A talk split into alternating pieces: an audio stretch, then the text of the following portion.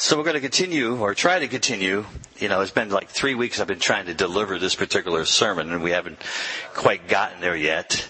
And so we're going to continue our sermon series on Romans, but we're going to begin in 1 Peter today. Is that okay? And I promise we will roam and get back to Romans. See what I did there? 1 Peter chapter 4 verses 12 to 13. Dear friends, don't be surprised at the fiery trials you are going through as if something was strange. Instead, be very glad. For these trials make you partners with Christ in his suffering so that you will have the wonderful joy of seeing his glory when it is revealed to all the world. Paul is saying, dear friends, don't be surprised or shocked that you are going through testing that is just like walking through fire.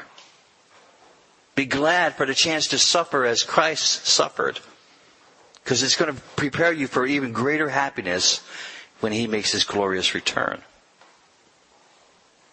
For dear friends, don't be surprised. Then why are we surprised?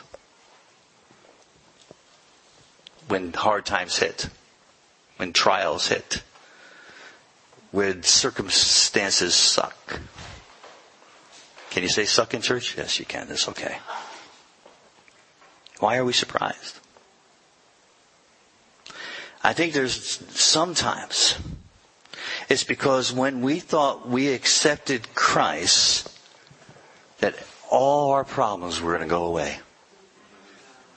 That we would never have a hard time. Every prayer gets answered exactly the way I want my prayers to be answered. To the T. That God somehow in the back of our mind becomes like this great vending machine that all I gotta do is pull the lever and out comes exactly what I want. And so when we have this mentality in, in the back of our mindset and then something hits us, we're surprised. We're surprised maybe, maybe we're not so surprised about the actual trials or hard, but maybe we're surprised about the intensity of them the, the fierceness of, of, of something that comes against us, some kind of sickness, illness, pain, suffering. Yeah, you know, God, maybe, I, yeah, okay, I, I realize I'm still in this world, I'm still to have some struggles, but they don't, do they have to be so hard? I mean, after all, I, I go to church every Sunday, I witness, I pay tithes, yada, yada, yada. As if God needs an explanation about how good we are. But we get surprised because we're, we, we walk around in this. we walk around in this skin suit called being a human being. And I think we lose sight of this, this, this one important fact about this. There is always a purpose behind what God does. And he's in, under no obligation to tell us what that purpose is.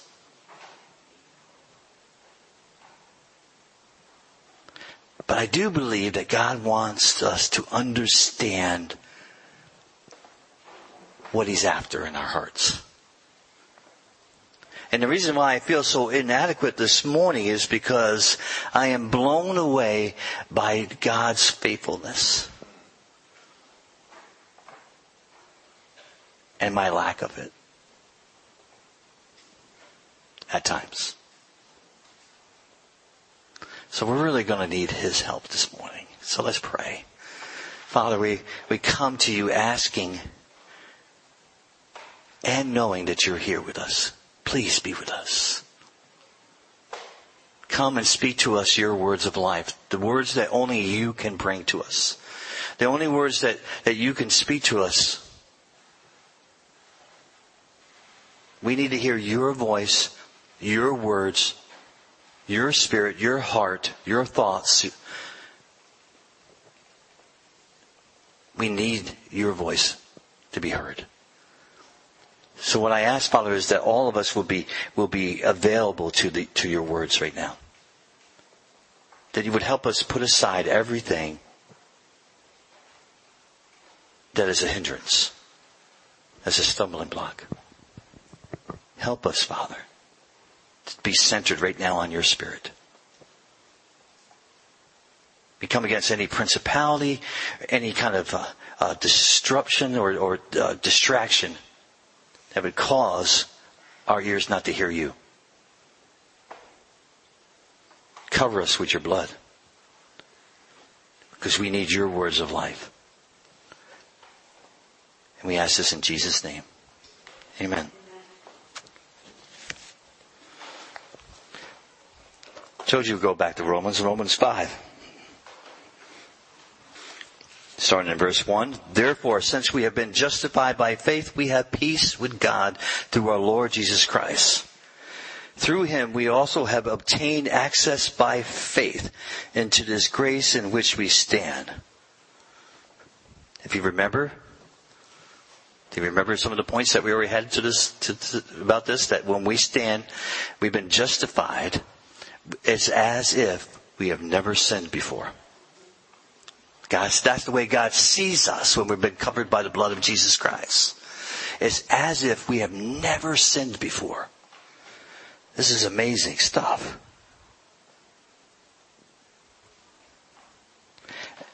And we rejoice in the hope of the glory of God. And then Paul says, not only that, but we rejoice in our sufferings. Wait a minute. I was really good up to this point. Paul says, not only that, wait, there's more. But we rejoice in our sufferings. The word rejoice here means to boast loudly. Knowing that suffering produces endurance and endurance produces character and character produces hope. And hope does not put us to shame because God's love has been poured into our hearts through the Holy Spirit who has been given to us. Can, can we honestly boast in our sufferings? It says we can. And Paul gives us the hint. It says knowing. Knowing. That word means that we turn our attention to. That we center on it. That we focus on it. That we fix ourselves on it. We can rejoice in our soul, uh, in our sufferings, knowing that suffering produces character. The word produce here is extremely important. It means something that is worked on and finished. Something that is being worked on and something that is finished. So there is purpose in our suffering because we gain endurance. Endurance is faithfulness. is persistence. It is the attitude that I am committed to this course. That I am not going to give in. That I'm not going to give up. The other meaning for endurance means that I'm going to place myself under the will of another person. It's an act of obedience. And that sounds great, Jay, but how do I boast in my suffering? Let's turn to a story in 2 Corinthians. Someone go to 2 Corinthians chapter 12. This is still about Romans, believe me. Chapter, uh, chapter 12, verse 7 through 10. Someone please read that for me really loud.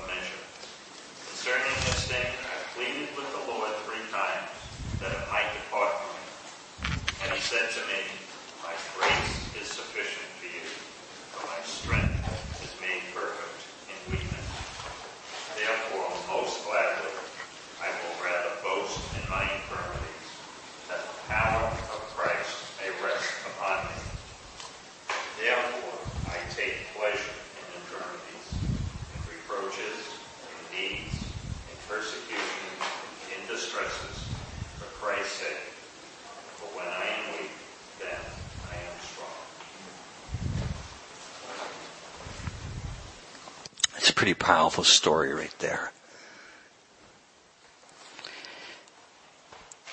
What stands out in that little passage? What stands out to you?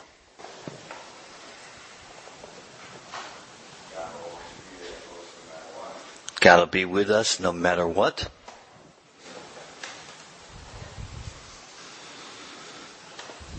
And our weaknesses are an opportunity for Christ to be stronger in us.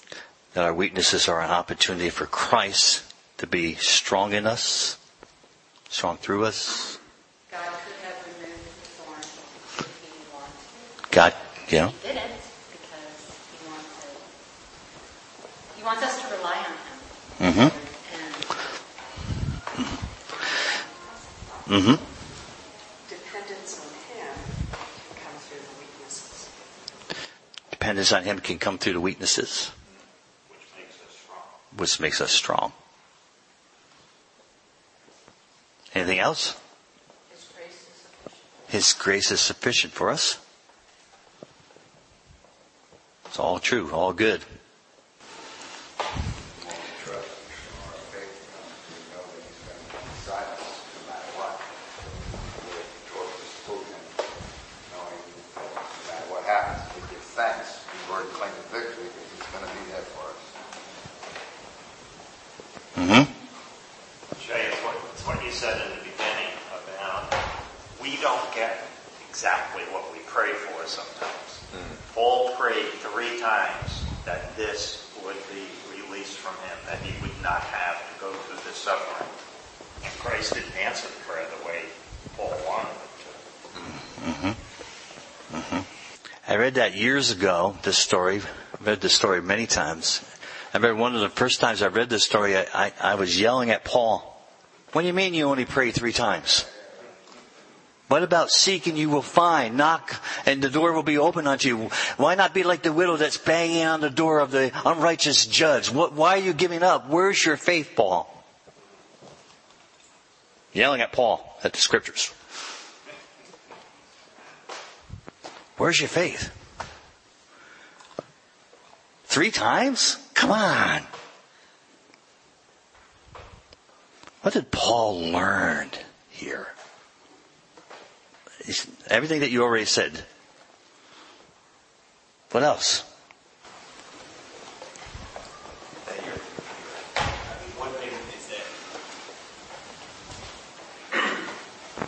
faith is not, you're not a better Christian or you're not a better person because you look so good, everything is going so well, and you look so strong. You know, because he was praying that all these calamities will leave, but in retrospect, you know, he's a stronger Christian and his faith is stronger because he's realizing that, you know, you, well, it's the simple lesson of you learn from your mistakes. If everything was perfect, you'd never learn anything. And so we're, God is He's refining Paul, he's refining us, and once we realize that these sufferings and struggles and things are good, I, I think, you know, as, Mhm. as Mm-hmm. you know, And then he wouldn't be boasting in his own capabilities and his own strengths, but in Christ. That it was in Christ that uh, anything would be done. he would have already been dead and broke. That wasn't, that was the same situation. I also think that it, we can look at, at Paul and, and it helps us. So if God were to just remove that, then, then we wouldn't see God working in him. Mhm. Because it would, it would be gone and the um, example that he sets for those around him that can see that he is still boasting even though he's going through all this, he's still clinging to God and he hasn't given up. Amen. I was reading last night about Joni Eareckson. She just turned 70 and over 50 years she's been a paraplegic. And uh, she's been such a strong witness for the Lord in her difficulty. Yeah. It's really amazing. Yeah. God can use you in many ways. This is probably one of the most famous affliction stories in the Bible. And Paul never names his thorn. There's a lot of speculation by a lot of theologians about what that thorn was. And I will make this statement. I do not care. because it's not about the thorn, Paul says. This is the, this is a great point here. You guys have all touched on it. You, you, you've preached this sermon very well for us this today. Paul's saying that he doesn't even name it because it's not about the thorn. It's about the grace. It's about the grace. The word sufficient means unfailing strength. Unfailing strength. And it also means that a barrier is raised against an opposition. It's not about the thorn. God never tells Paul in this to stop praying. It's not there. He didn't tell Paul to stop praying, even to, even really to stop praying about the thorn. You get the sense that Paul has stopped praying about the thorn. Because it's not about the thorn. It's about grace. So there's no, we cannot get from this passage of scripture that we should stop praying after a while. God is not saying this. God is not saying to Paul, look, put your big boy pants on and get over it. God is not saying that. And God is not telling him to stop praying, but God is telling is that my grace is sufficient. Through anything. That you will have unfailing strength in anything.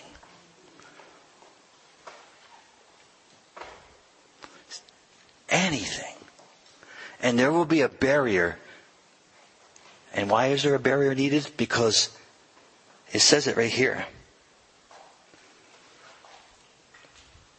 So to keep me from being conceited, you think Paul might have been tempted to here? Yes, he was. A thorn was given to me in the flesh, a messenger of Satan to harass me. Does that mess with your theology a little bit?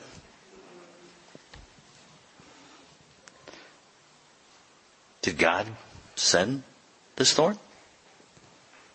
According to the scripture, he did.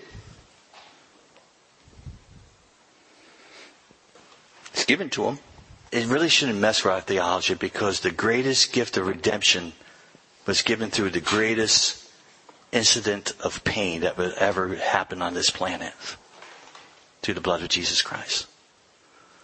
It was the most evilest of plans by the enemy.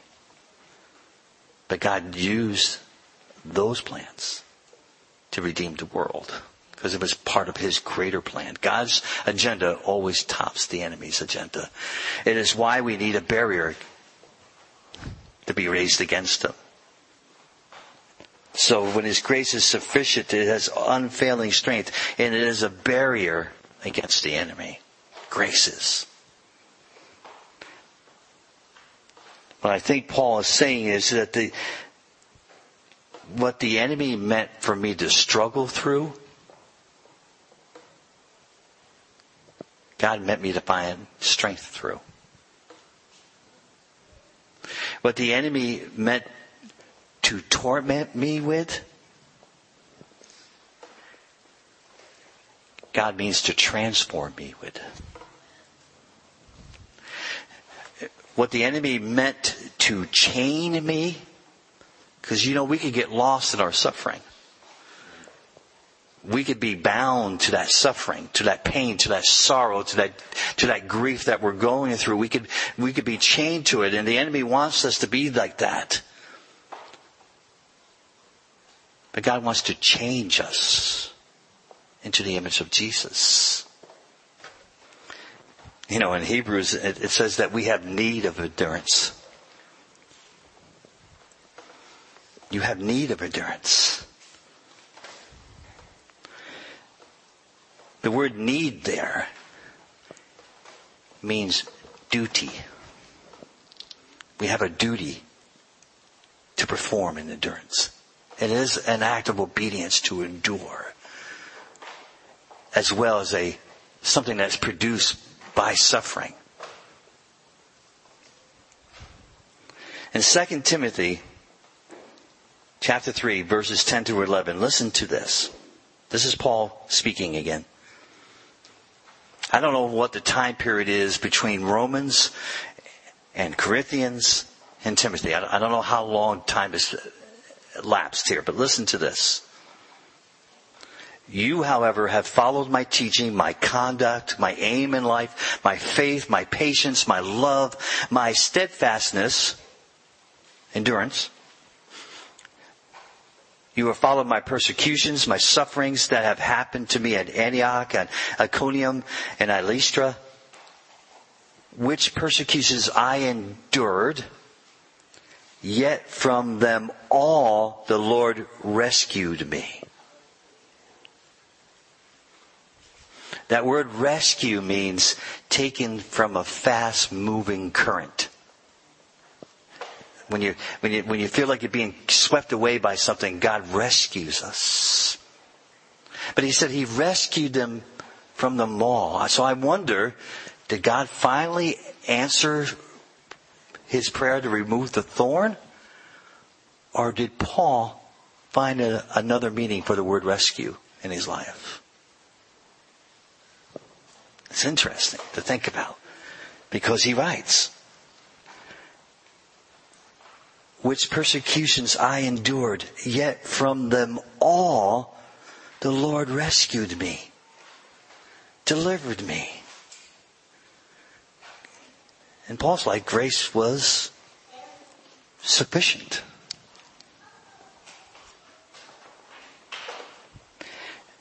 What I find beautiful in this passage how woven together they are. It's God, you know, what Paul's reaction, he says, I'm not going to let this torment, this pain, this suffering, dictate how I'm going to respond to God.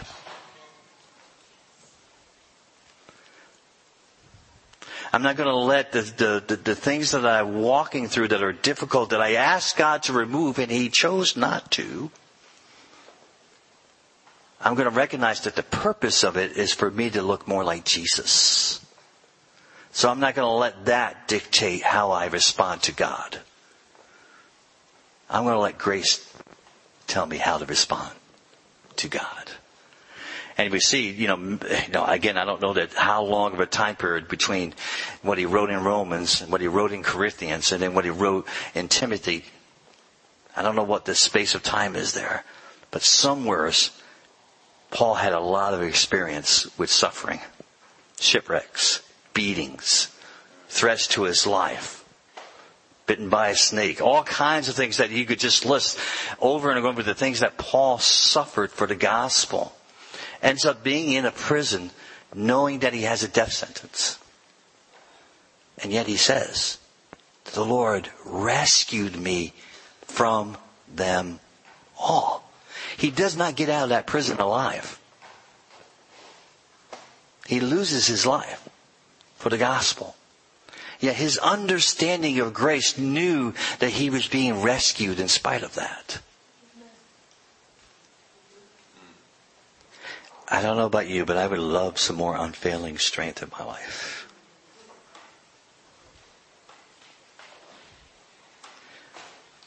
For those times that I feel so inadequate. When I feel like I can't endure anymore. But I am glad that suffering produces endurance and endurance produces character. And character produces hope because you begin with suffering, but you end up in hope.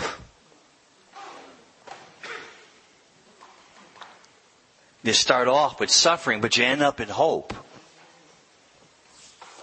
You start off with suffering, but you end up in hope. And it's being produced in us. It's, it's being worked on. But it's being finished. It's not left undone. God is constantly working on us, on our heart, on our spirit, on, on all the, all the complexities of our character so that it looks more like Jesus. Because ultimately, everything that we go through, everything that we walk through is for God's glory. It's why we're here. Is to bring Him glory.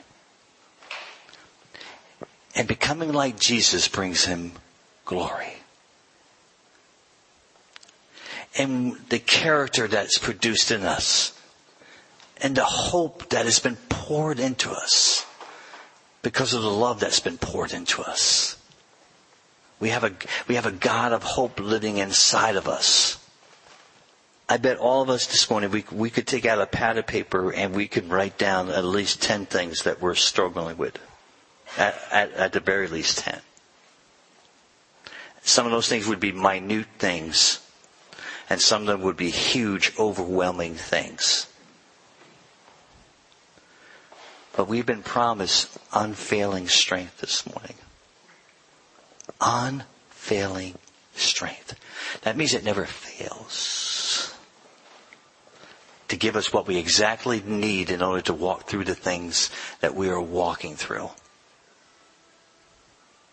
It produces it in us. It works on it. It finishes it.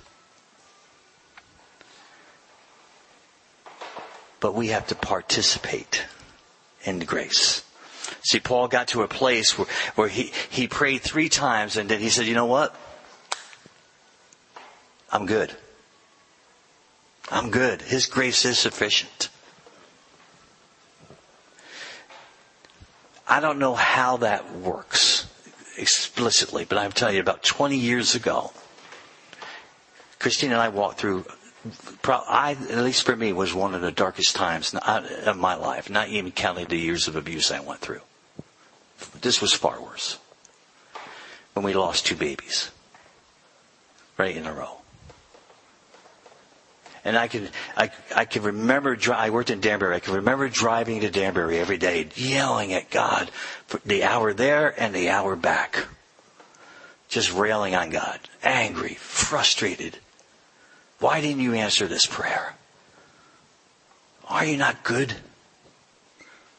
And all those things that we say to God when we're mad and angry, I said them. This went on for months.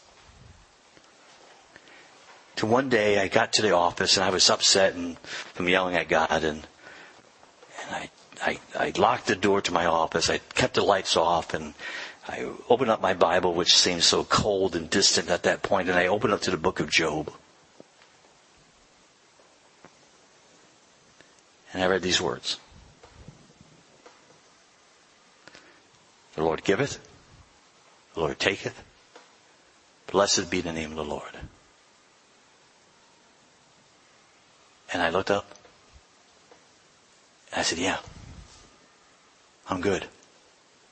And I can't tell you what it was in those words that, that, that helped me overcome that sorrow and that grief. But I can tell you from that day on, it was completely different for me. Not that I didn't still feel sorrow. I still feel sorrow sometimes. It's a loss. But I found that His grace was sufficient for me. That I knew that He had done this and there was a purpose that I couldn't understand. But like the psalm says, there are some things that are too lofty for me. And I take great comfort, comfort in the fact that my father is still good. A couple weeks after that, I was working down in our Manhattan office. And there was a young man, a young artist that I was working alongside of. And his sister had lost twins in a miscarriage just a couple days before, prior. And he was hiding in a dark room, just weeping and crying, angry. And he wasn't a believer. And I went in to talk to him and listen to his story. And I was able to explain mine. And here was a, a person who wasn't even a believer, but those very words comforted him somehow. He called up his sister, said, you know what? I'm still sad. But somehow I know God is in this. His grace is unfailing strength. And there comes a place in our in our walk and in our, and sometimes in our prayer life when I, I believe you you probably can you've come to this point where you know you no longer have to pray about it anymore. That it's good. You just know it's good. And you're okay with leaving it with God. That's called grace. It's not that you don't, that God doesn't want you to pray about it anymore, but you know, you know that, that's settled. That's covered. There's a barrier around that that's keeping out the enemy from bringing me down into despair and into pain, and into sorrow, and being chained up to it and being uh, just controlled by it. But now there's freedom. I can move on. Yes, I still remember the babies. I remember the times. There's sometimes sorrow that comes over me because of it. But I'm able to walk in the knowledge that God has them and He also has me. That's what grace does. That's what grace is supposed to do. Father, thank you. Thank you for loving on us. Thank you that you mean to transform us when the enemy wants to torment us. That you want to free us, that you would, you want our spirits to be free from the chains of suffering, the, the, the, the hooks of suffering so that we begin to see your purpose in it. To see that you have a purpose even though we don't understand every nuance of that purpose. Thank you for grace. Thank you for grace's unfailing strength that sets up a barrier around us to protect us. And that we can stand in this grace knowing full well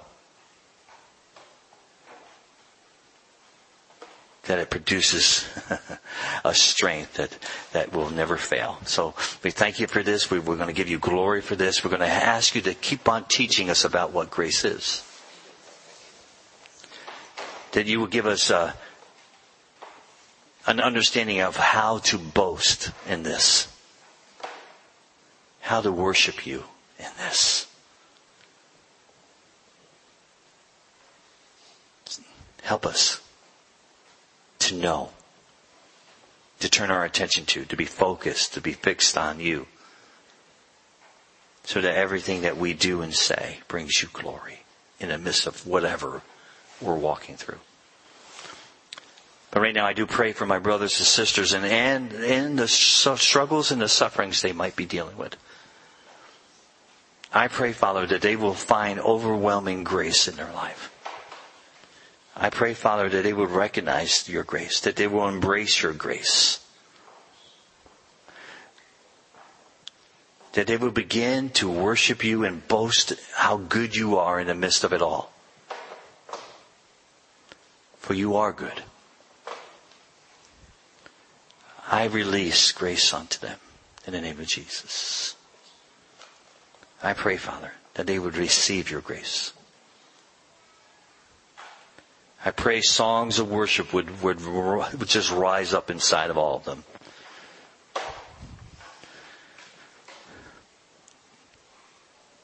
I pray that you would bless their finances, you would bless their health, you would bless their relationships. I pray that they would not be able to escape your presence.